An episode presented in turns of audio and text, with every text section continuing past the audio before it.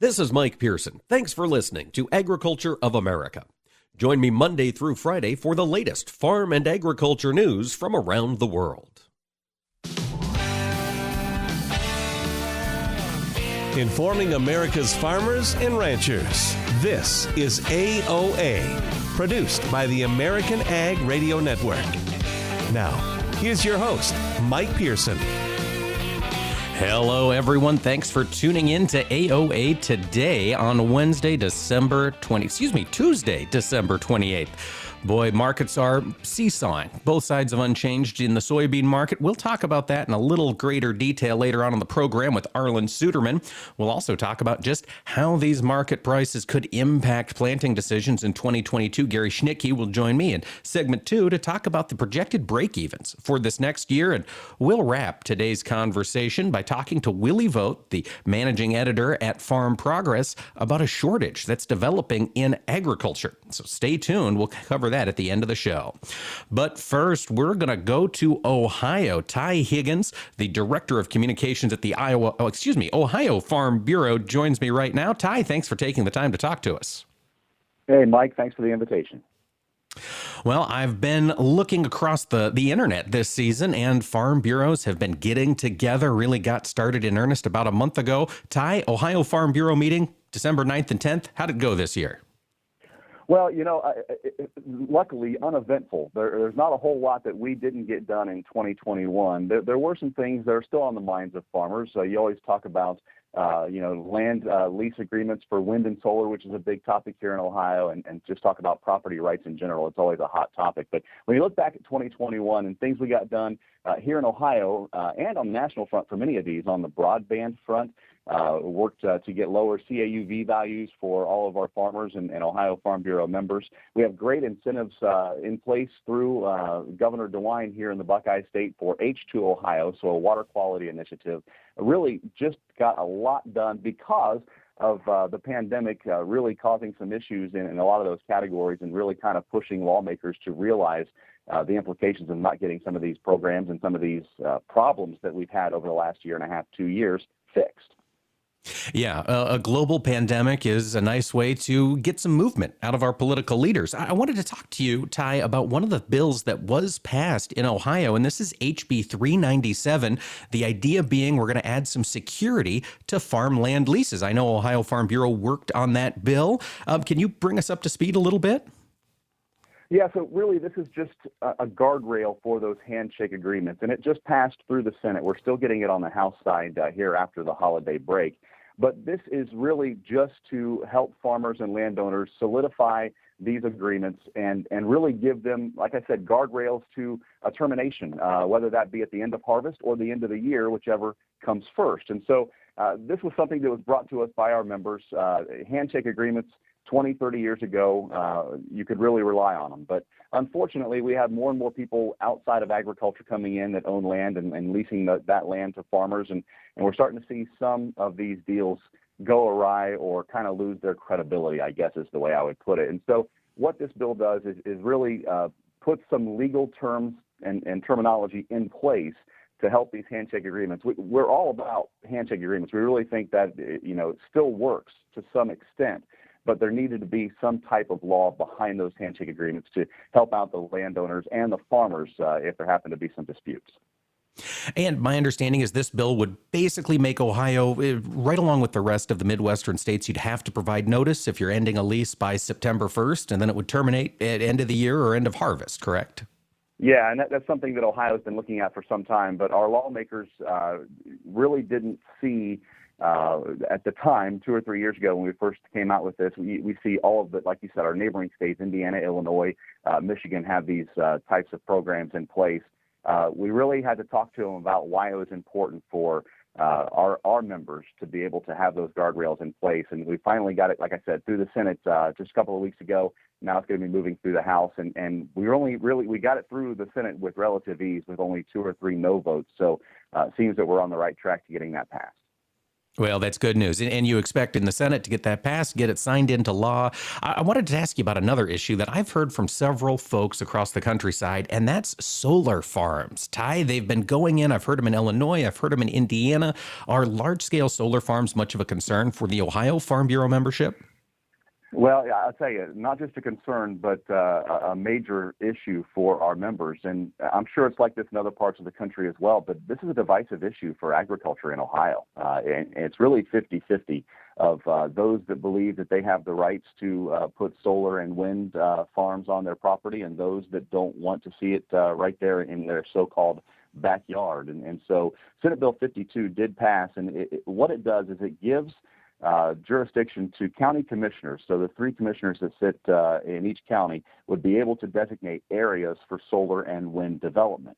Uh, we opposed Senate Bill 52, uh, and unfortunately it did pass. The reason for our opposition, though, is about those property rights I mentioned earlier. We believe that uh, every landowner should have the right to do what they want to do with their land. And, and what we saw, Mike, with this Senate Bill 52 was a slippery slope of if, if county commissioners are given the jurisdiction to talk about where wind and solar farms can go, may they be able to do the same down the line for dairy or for hog farms? Uh, would they be able to, to be uh, to oversee those other types of farms in agriculture on down the line if we give them this type of leverage with wind and solar? So that's uh, one of the things that we really fought hard for uh, for our members. But at the same time, like I said, we had members that agreed with Senate Bill 52. So it, it uh, has caused consternation throughout rural Ohio, uh, and and really, unfortunately, has set neighbor against neighbor. And like I said, I'm sure that's happened in other parts of the country too. But what a hot topic here for the last two years, and something that won't be going away anytime soon. No, I think you're exactly right about that. The dollar figures being thrown around by that industry are massive, and property rights certainly matter. You mentioned that bill passed out of the Senate. Has that Senate Bill 52 been signed into law, Ty? Yeah, it was signed into law earlier this year, and so now county commissioners do have the right uh, and we saw a lot of uh, emergency meetings as soon as it was signed of these commissioners coming together saying, uh, this is the power we have now. What do we want to do with it? And uh, we haven't seen anything done particularly uh, on, on that matter yet, but there have been meetings. Uh, there have been a lot of input by you know people in those counties about what they want to see with wind and solar. So we are seeing that law now being put into effect, and, and down the line we'll see what it means for wind and solar and uh, we'll see what it means for the rest of agriculture as well.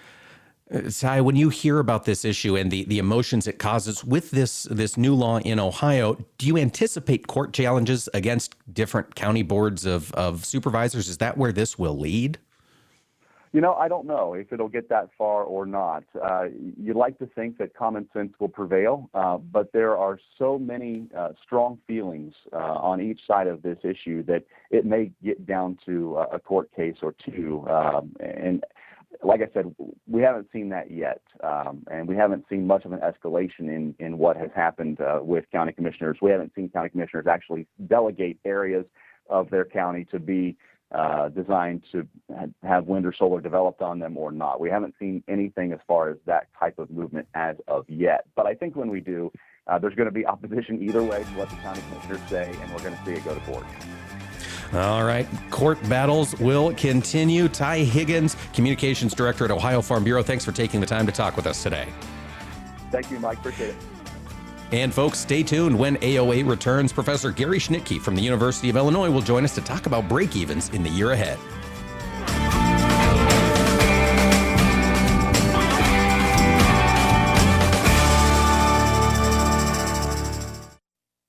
Hi, this is Mike Pearson. You're listening to AOA, Agriculture of America. Don't go away, more AOA coming right up. Join us every Tuesday for Around the Table, brought to you by CHS, where we take a close look at the benefits of cooperative ownership. Each week, we'll host a new guest and discuss how you can get the most from working with your local cooperative. And we'll learn why farmers and ranchers just like you choose cooperatives to help them persevere and prosper. Tune in each Tuesday or visit cooperativeownership.com to learn more. Today, more than 6 million Americans are living with Alzheimer's, and more than 11 million family members and friends serve as their caregivers. While researchers are working tirelessly to end Alzheimer's and all other dementia, the number of people living with Alzheimer's is expected to more than double by 2050. The toll of the disease is monumental, and its devastation affects family, friends, and especially caregivers. No one should face Alzheimer's and dementia by themselves. If you or someone you know is struggling to provide care to a loved one, please share this message. You are not alone. Free help and resources are available 24 7. To talk with an expert and obtain disease related information, care, and support services, call 800 272 3900 or visit the Alzheimer's Association website at alz.org. You are not alone. Progressive Farmer knows you need content delivered on multiple platforms, so it's available when you want it. That's why we created our weekly podcast, Field Posts, to bring you convenient and easy to listen to interviews on key topics and trends. Join me, Sarah Mock, as I interview some of agriculture's best thought leaders. You'll have a front row seat to learn what's happening in agriculture today. You can view our library of podcasts and upcoming topics by going to dtnpf.com backslash field posts. You are not your diagnosis. A medical chart is not your identity. And vision loss does not define you. Your drive shows who you are. And you are not alone. Because we are driven too. To be a beacon of strength, a champion of courage, an advocate for hope. You are not alone. Because we are stronger together. We drive the research for the cures we are finding. We're fighting macular degeneration, retinitis pigmentosa, Usher syndrome, and the entire spectrum of blinding retinal diseases. We fund. We fight. We, we win. We we we we are, are the, the foundation, foundation fighting, fighting blindness. blindness. Together, we are fighting blindness. Join the fight at fightingblindness.org. You're listening to AOA, Agriculture of America. This is Mike Pearson, and you can rely on us for the latest farm and ranch news from around the world.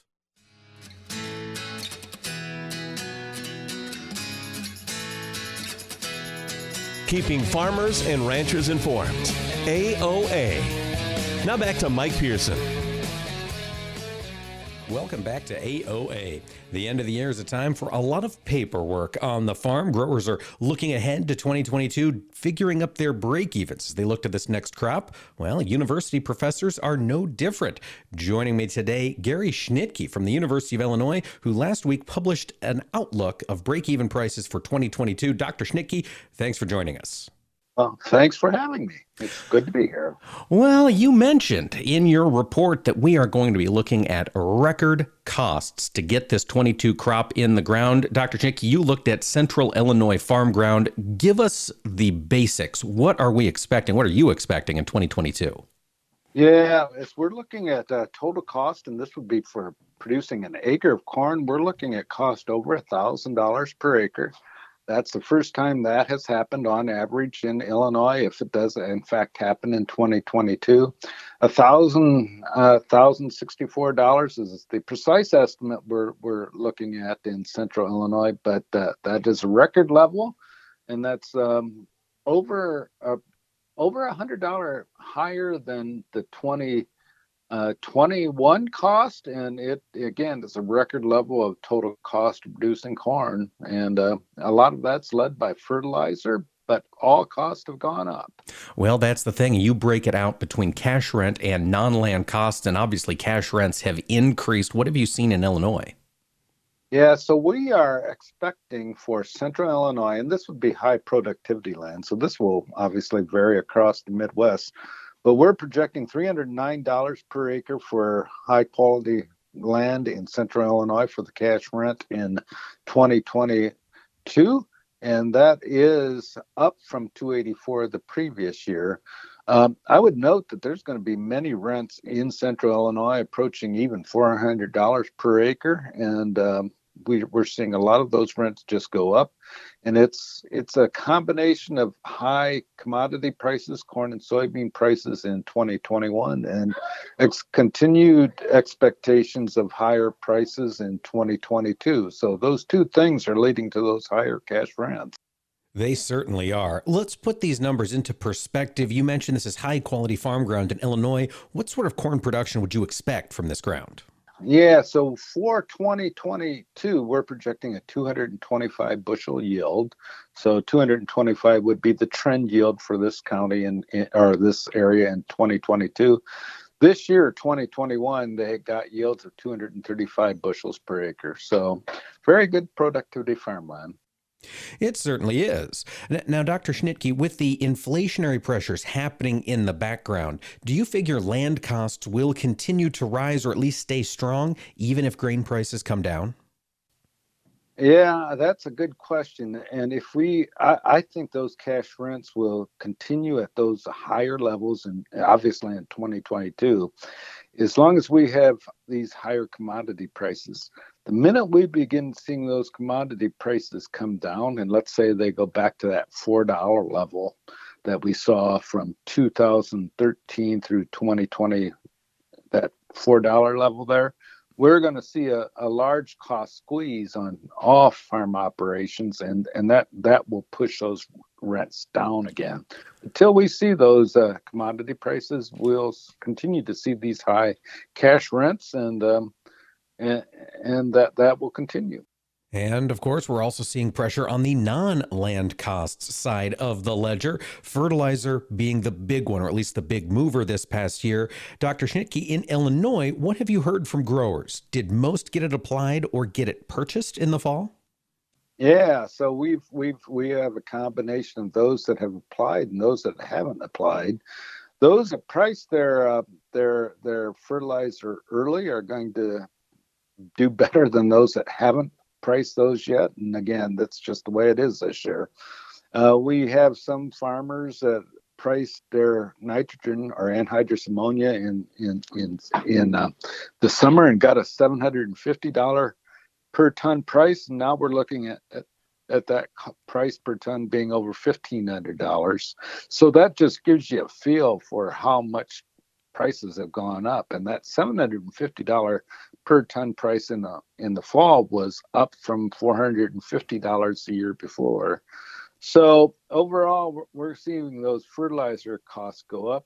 And just to give you a feel, for 2021, we projected $150 of, of fertilizer cost. And for 2022, we're looking at something closer to $230 per acre. So that's up $80.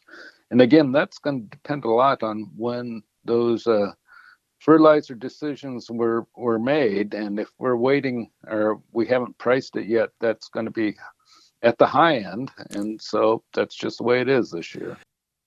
Yeah, the timing of that fertilizer purchase can make a big difference in the break evens. Those are some volatile numbers this year.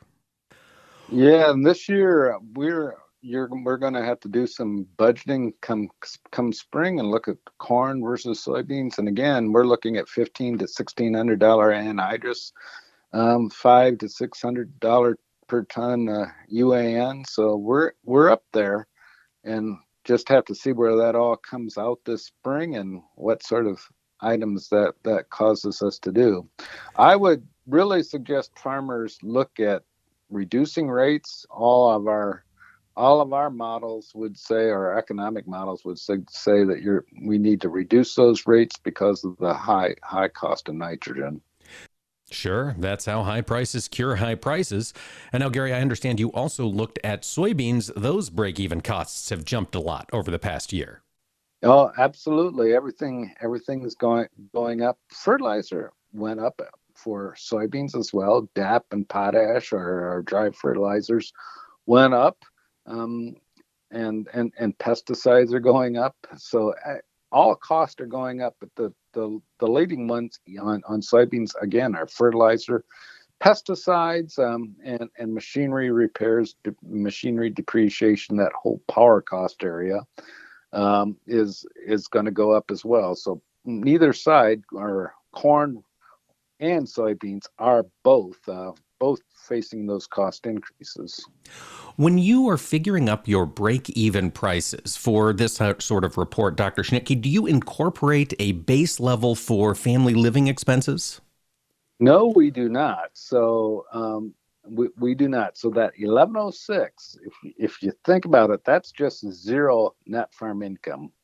Um, and and, uh, and that's not not going to keep the financial situation on the farm stable. Um, we generally in, in for a 1500 acre farm, given that we most of our farms also have considerable off farm in, uh, income from a spouse working or some other activity, we're look having to look at net farm income in that seventy-five thousand um, per farm range to, to have sort of stability. So this those break evens get us a zero net income. So that's that's not a stable situation.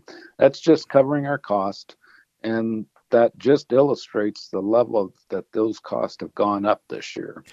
Okay, so these break evens with zero family expenses. Gary, what were you using for a production figure for soybeans? Yeah, for so, for soybeans, we're looking at production of, of 71 bushels per acre. Again, that's very good. Um, we've seen soybean yields increase quite dramatically in recent years, so we're looking at 71 bushels per acre. Again, that that that's a that's a very good yield. Yeah, that is. I think a lot of folks would be happy to see that. Dr. Schnitkey, before we let you go, do you have any thoughts? What popped into your mind when you were looking at some of these numbers, and how should growers navigate this challenge in 2022?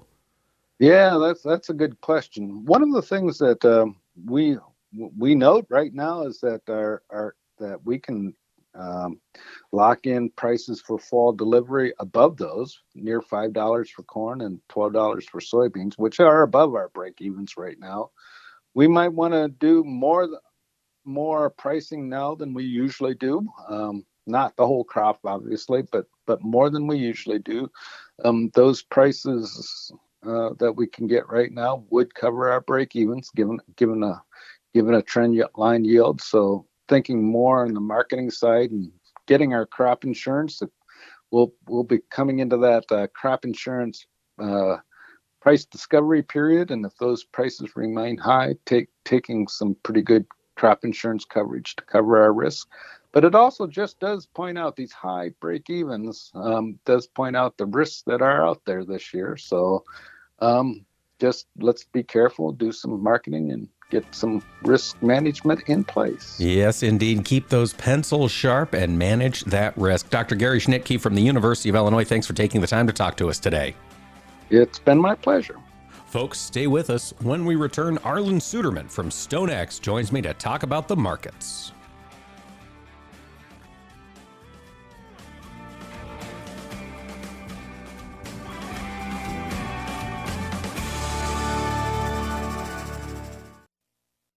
Hi, this is Mike Pearson. You're listening to AOA, Agriculture of America. Don't go away, more AOA coming right up. For more than 135 years, the editors of Progressive Farmer have provided generations of farmers and ranchers with the information they need and trust to make informed and profitable decisions. We know you need that content delivered on multiple platforms, so it's available when you want it. That's why we created our weekly podcast called Field Posts.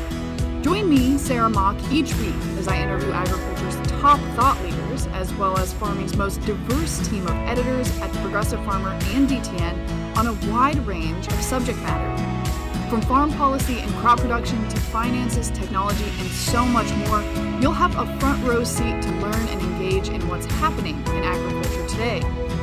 You can find the podcast listed on all your favorite podcast platforms, including Apple Podcasts, Spotify, iHeartRadio, Pandora, or by visiting our website at dtnpf.com backslash field posts. You're listening to AOA. I'm Kirsten Rahl. U.S. corn and soybean export inspections declined during the week that ended December 23rd compared to the prior week. Corn and bean inspection volumes were both below the 10 week average. Wheat inspections exceeded the 10 week average last week. Mexico was a top destination for corn, China was a top destination for beans, and Japan was a top destination for wheat in last week's export sales. During the week that ended last Tuesday, December 21st, Spec funds purchased a net total of 48,604 contracts across the crop markets. Their largest activity was in the soybean market, where they added nearly 32,000 contracts. On the Board of Trade today, March corn trading three and a half cent lower at 611 and a fraction of a cent. The May contract down four at 612 and three quarters. For soybeans, March down a fraction at 1371 and a fraction of a cent. November down two and a half cent at 1274 and three quarters. For wheat, Chicago wheat March down 17 and three quarters at 786 and a half cent. Kansas City wheat March down 19 at 829. The Minneapolis spring wheat March contract trading 13 cents lower at 1011 and a fraction. The May contract down 12 and a half cent at 1005 and a fraction of a cent. In cash cattle country, it's slow to start this morning. A few asking prices are around $137 to $138 in the south, but are not yet established in the north. Packer inquiries should improve over the next two days. Beef cutouts are expected to be higher with light to moderate box movement. February live cattle trading 47 cents lower at 138.80. April down 20 at 143.47. Feeder cattle January trading 62 cents higher at 163.02. March up 75 at 164.02. In lean hogs, a February contract down 72 at 82.90. April down 22 at 87.50. You're listening to AOA. I'm Kirsten Rahl. I'll take dig a little, learn a lot for 30 bushels. Soft and crumbly. Tom. How does healthy soil feel to the touch? Correct. Dig a little for 40 bushels. Sweet and earthy. Tom. What does healthy soil smell like? Yes. Go again. Dig a little for 50 bushels. Dark, porous, and alive. Tom. What does healthy soil look like? You win. Understanding the basics and benefits of healthy soil can make your farm a winner too through lower input costs, better yields, and drought protection, which can lead to a healthier bottom line for your business. Contact your local Natural Resources Conservation Service office today to find out how you can unlock the secrets in your soil. This message brought to you by USDA's Natural Resources Conservation Service and this radio station. This is Mike Pearson. Thanks for listening to Agriculture of America. Join me Monday through Friday for the latest farm and agriculture news from around the world.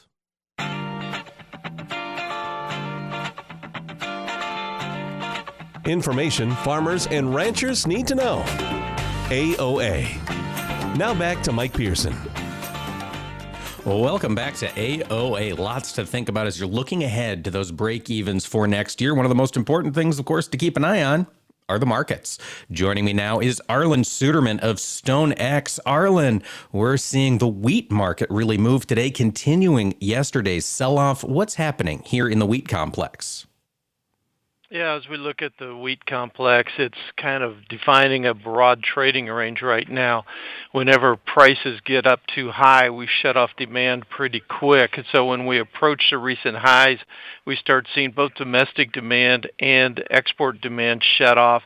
As soon as prices break down toward the bottom of that range, we see a flurry of activity and demand comes soaring back. And that's also confu- uh, conflicted a little bit with what we're seeing in the rail market right now. Uh, we've we've been seeing mills here in the central part of the country that have been paying upwards of 350, 380, even almost as much as four dollars uh, above the spot futures price just to get rail cars in. It's more of a factor of, of rail logistics than it is of a shortage of supply. Although we're certainly not uh, don't have an overabundance of supply of quality milling wheat either. So there's a lot of different facets to this. But the bottom line is that wheat demand is very price sensitive. When it breaks, we get a surge in demand. When it rallies, we see that demand shut off.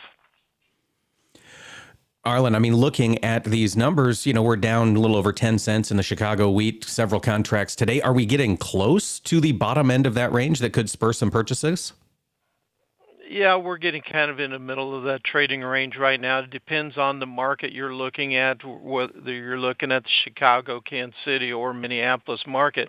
Minneapolis market is more closely defined, more well defined, as being the highest protein market. One of the things that we're watching that I think will have an impact is the uh, Iraqi tender for wheat. Uh, U.S. hard red winter wheat should be well positioned for that. And of course, there's a, quite an interaction between hard red winter and hard red spring wheat markets. Those supplies kind of play off of each other. Uh, Iraq issued their tender this week, and uh, um, we're expected to see as much as a half million metric tons being bought in that tender. Then there were some rumors that they were delaying the tender by a week or 10 days. Um, so a lot of lack of clarity right now. But overall, we think that they may need as much as maybe a million and a half million, uh, million and a half metric tons. Um, so quite a need there. And, and if in fact that is true, and if they do draw quite a bit of that from the United States, um, then we could see things tighten up a little bit more here for the hard red wheats in the United States. Arlan, as you think about tenders like this one from Iraq, and I'm sure we'll see some from Egypt as the year goes on and so forth, is, is U.S. wheat still price competitive? Does the strength of the dollar hinder us in capturing some of these deals? It, it is a problem. Uh, the dollar continues to be relatively st- strong and creates some competitive problems. Uh, then it comes down to the individual buyer and what their specific specifications are for the type of wheat, and that kind of determines which markets are even eligible to apply. Then it becomes kind of a price factor. Uh, the Iraqi tender, they're looking specifically at uh, U.S. or Canadian wheat specifications with the door there open for Australian. Well, you have to really ask how much Canadian wheat will be available in the window in which they want it shipped because of the short crop that they have there. That would leave it between Australia and the U.S. And then in Australia, you have to wonder, with the quality problems they're having with this year's harvest, what supplies they'll have available as well. All right, lots to keep an eye on there. Turning our focus over to the corn market. Arlan, it seems like we're taking a breather today in the corn trade, just consolidating some of those gains. Yeah, when you look at some of these markets and the amount of gains that we've had over the 2021 calendar year, that means as we get into index fund re- portfolio rebalancing next month in the 9th to 14th trading day, some of those are going to see some selling to rebalance their portfolios. And, and corn and soybeans are some of those markets that have seen quite a bit, and wheat as well, quite a few gains, and may see some weakness. As we approach the end of the year, some traders want to be able to, to pocket some of the profits that show on their books, also doing a little bit of pre Uh, positioning for that portfolio rebalancing. But overall, as we look at the corn and soybean markets, they're both kind of trading this morning some wetter forecasts for southern Brazil and Argentina, some of the drier areas there. Overall, the forecasters we follow don't have a lot of confidence in those weather forecasts. But when you combine that tendency with the fact that we're coming up the end of the year and portfolio rebalancing and a thinner trade volume of this end of the year week trading, uh, it does lead to uh, some erratic movement in the market, which we've certainly seen here over the last few hours. Yeah, Arlan, you mentioned that dryness down in South America. Argentina, in particular, uh, they are a massive bean meal exporter. As you look out towards the end of 2022, do you think this uh, this demand for American bean meal is going to continue with a, a potential decrease coming out of Argentina? Well, it certainly could, and, and we're watching production down there. We need to keep some perspective. As of last week, about three fourths of their bean crop and, and close to that on the corn crop was still rated good to excellent. Now it was in decline because of the heat and dryness, and I anticipate that this week's ratings that we get at the end of the week on Thursday uh, will um, show another significant decline. Uh, but it's not like we have a total crop failure there yet. So there's a lot of opportunity to either get worse or get better depending on how long this La Nina pattern holds and keeps things dry down there, and forecasters disagree on that. Um, and then the other factor we keep an eye on is how long we uh, maintain the shortage of uh, dry bulk lysine feed additive here in the United States, shifting, and not just the United States, other places around the world as well, shifting some of the distillers' grain demand into soy meal and helping elevate that demand. Okay. Well, you know, looking at distillers' grains, the ethanol complex, we had a report uh, either last week or yesterday um, looking at ethanol stocks, and they, they dropped fairly substantially in the last week being recorded. Arlan, does this tell you that, that folks are driving more? Uh, it it does. Um, we're we're seeing that movement, and it's amazing. You know, Omicron is numbers are pushed above 200,000, 206,000 latest data I saw this morning as of Sunday um, on a daily case basis. That was a seven day moving average, I should add. And that's the first time that's happened since mid January of this year. But yet, uh, the symptoms tend to be more mild overall, it seems uh, thus far. And so people are still moving. And we've had problems with flights being canceled. And that's putting more people behind the wheel of their car to go to grandma's house or do their holiday plans and stuff. So we are seeing some of that. And the margins have been good for ethanol production. We've seen some demand there and uh, so the margins have been good, and that demand for corn continues to be solid. Arlan, what are you watching for uh, price targets here over the next couple weeks in the corn market? Well, I think we just have to get through the next couple of weeks. That's the main thing without doing any real damage to this market. We've been climbing up here to, to recent highs. And of course, if you look at the March contract it put in, it's high at 640 and a half. Um, and so that would be naturally something that would be a magnet to traders right now. But we need to get through next few weeks of the portfolio rebalancing end of the year and, and then the January 12th crop reports. And once we get beyond that, then the focus becomes South American weather for the safrinha corn crop, which gets planted in February.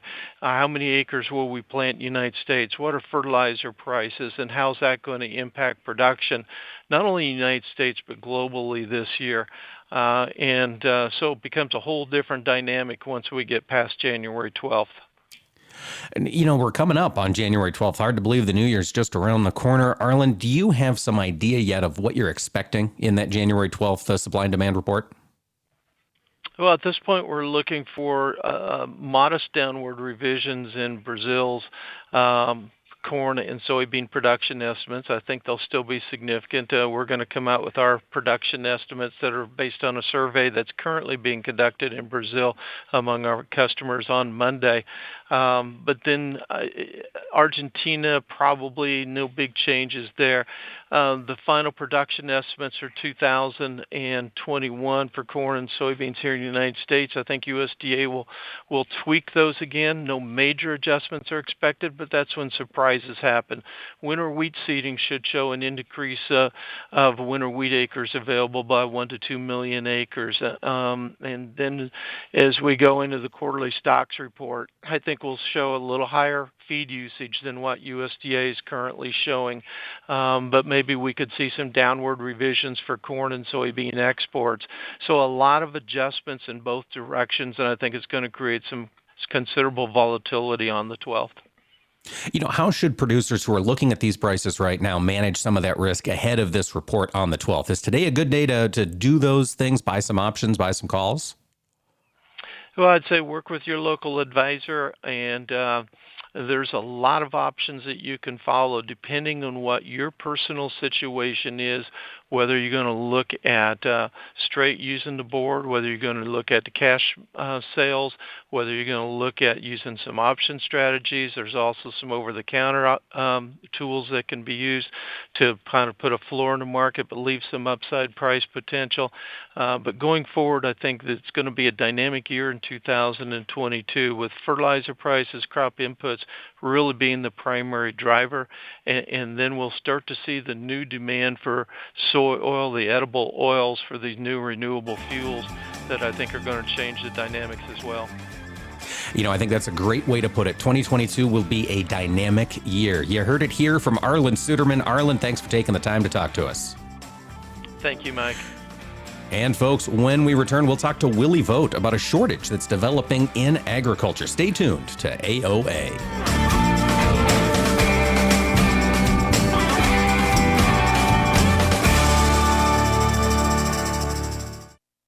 Hi, this is Mike Pearson. You're listening to AOA, Agriculture of America.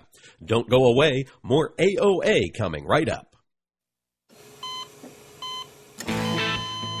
As an organ donor, your story doesn't have to end.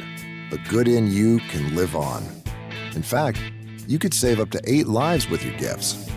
Your heart could keep beating, your kidneys could keep filtering, and your intestines could keep on digesting for others. And that's not all. You can improve the lives of 50 more people as an eye and tissue donor, restoring sight and health. And you're not just helping out the person receiving the transplant, you're touching whole families with your life saving gift. Register in minutes. Just go to organdonor.gov. You'll be happy you did. And just maybe, someone else will be happy too. Sign up today. Go to organdonor.gov.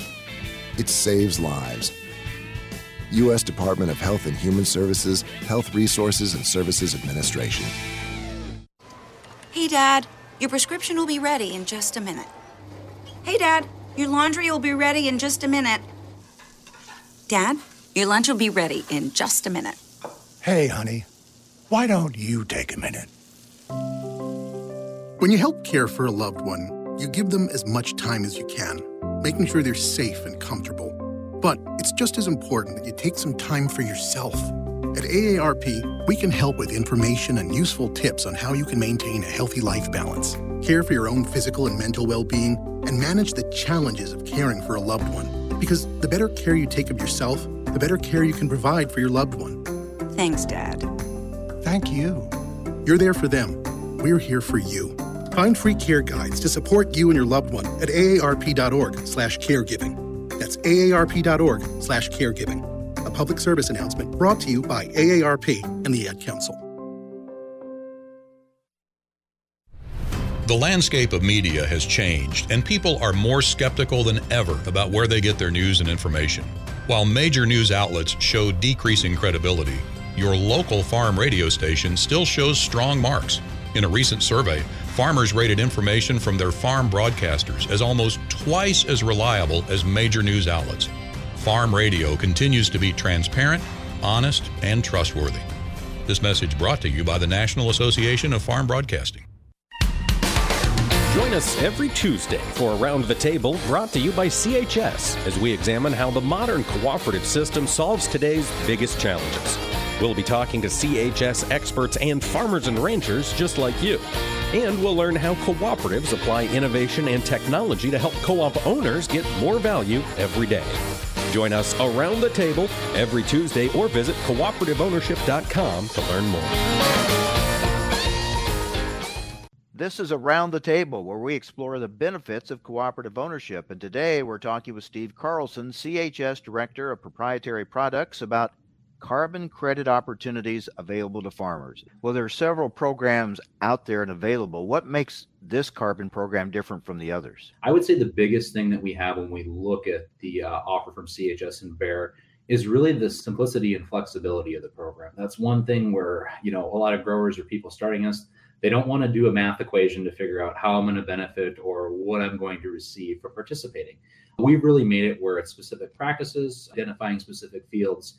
And if you're able to do those couple practices, you get this specific reward. So it takes a lot of the variability, which I think is very important to growers and participants. They just don't want to have that, that level of uncertainty. Uh, so I think this really quells that and brings some value.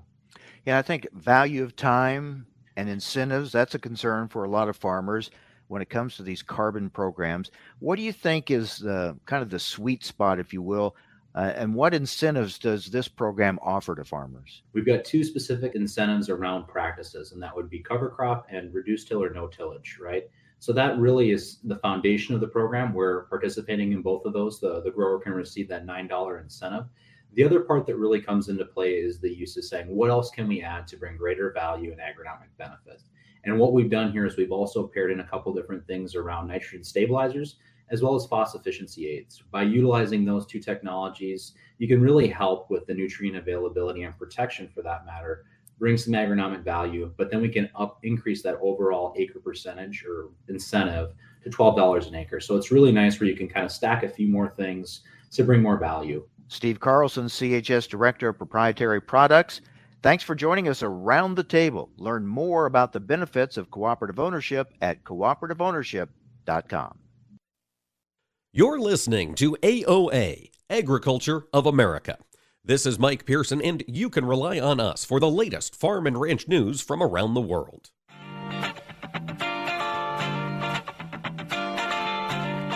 Information farmers and ranchers need to know. AOA. Now back to Mike Pearson. Welcome back to AOA. We are talking about everything that impacts agriculture. One of the most important things that impacts agriculture is the people, not just the farmers on the ground or the folks handling our, our, grain or processing our ethanol or livestock, but the people that design the systems that do all of that work matter in agriculture as well. And of course, I'm talking about engineers. Willie Vogt, the editorial director at Farm Progress, was recently at a convention, and this issue was brought up. Willie, thanks for taking the time to talk to us today. Good to connect with you, sir. How things are going with, with you this holiday week?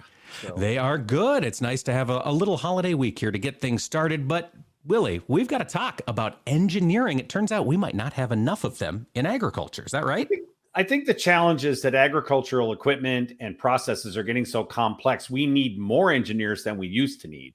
And the challenge we have is, well, to be honest, there's less kids in four four year universities right now. There's been a declining enrollment, so that's number one. Engineering is hard. There's been a lot of push on STEM, science, technology, engineering, and math.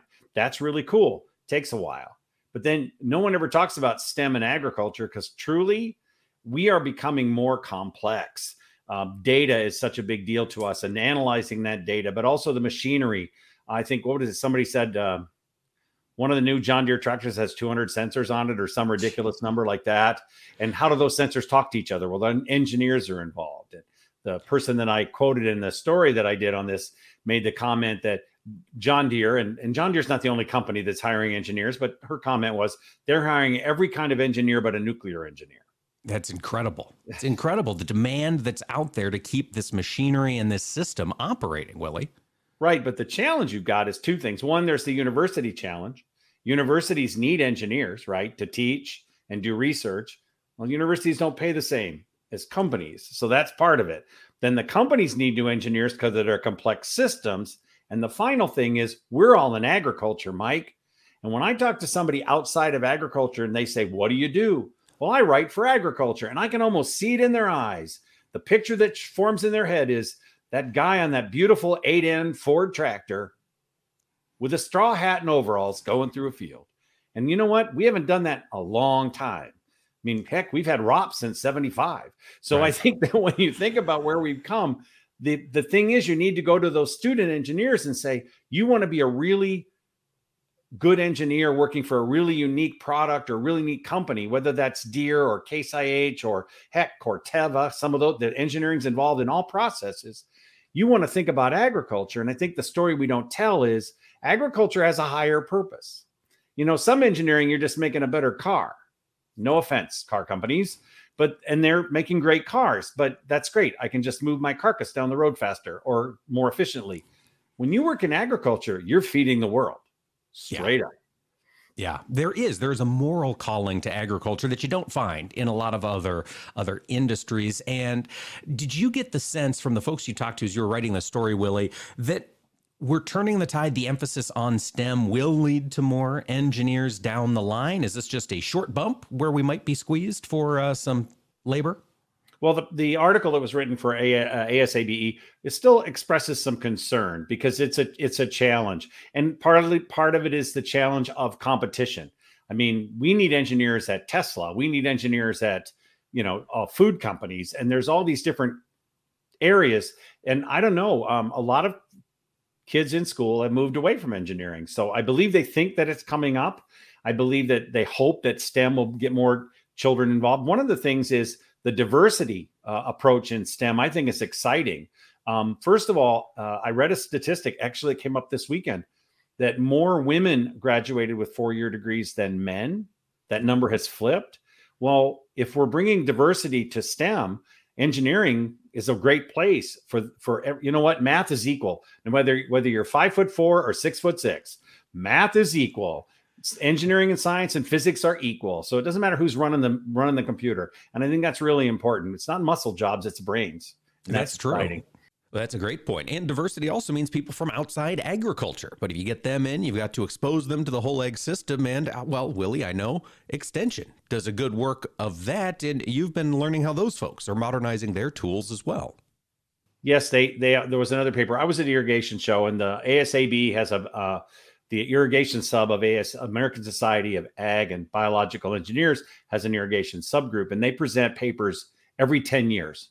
It was their sixth decennial at this event. It was a year delayed because of COVID, and there were some good papers. And what this one paper brought up that was real interesting is that the the demands on extension are changing too. That um, the, the for the farmers that they serve. So you first you have the engineering challenge on one end. We need more engineers. We need more engineers at universities. The competition there, but the other side of it is the nature of extension is changing. Uh, the idea of that an extension director would just hold a lot of field meetings um, may need to change, especially that we're talking on the irrigation side. Um, just sitting in a room learning about evapotranspiration, how that works is one thing, but more uh, challenges, uh, whether it's the Arkansas more crop per drop competition or the irrig- master irrigator certif- certification programs that some universities are taking on. They're engaging farmers in new ways with um, model field challenges and competitions and things that say get get a person's brain going in new ways. I'm hoping that this will encourage some of the younger um, ag extension folks to help get kids involved, maybe in new ways, so that they'll want to do this as they go forward. This is a long term issue, um, and but it's a concern right now. When you think about how complex our business is, it's crazy. It is. It is absolutely incredible the complexity in agriculture. And so, Willie, as you're thinking about extension, sort of revamping their roles, do you see them utilizing more virtual tools, digital tools, data components in extension work longer term? Oh yes, they already are. I mean, I, I, was talking to uh, one of my colleagues, a friend of mine at Iowa State University, about this very thing, and they are doing so much stuff at Iowa State, Ohio State, those universities virtually um, weekly seminars. And I was talking to one who said, I said, so do farmers, are farmers engaged in this? He goes, our numbers go up every week. There certainly is. The world is ever more interconnected, but we've got to have those engineers to keep those connections strong. Willie Vogt, editorial director at Farm Progress, thanks for taking the time to talk to us. Good to talk to you, Mike. Take care. And folks, we'll be back tomorrow with more AOA. Thanks for tuning in.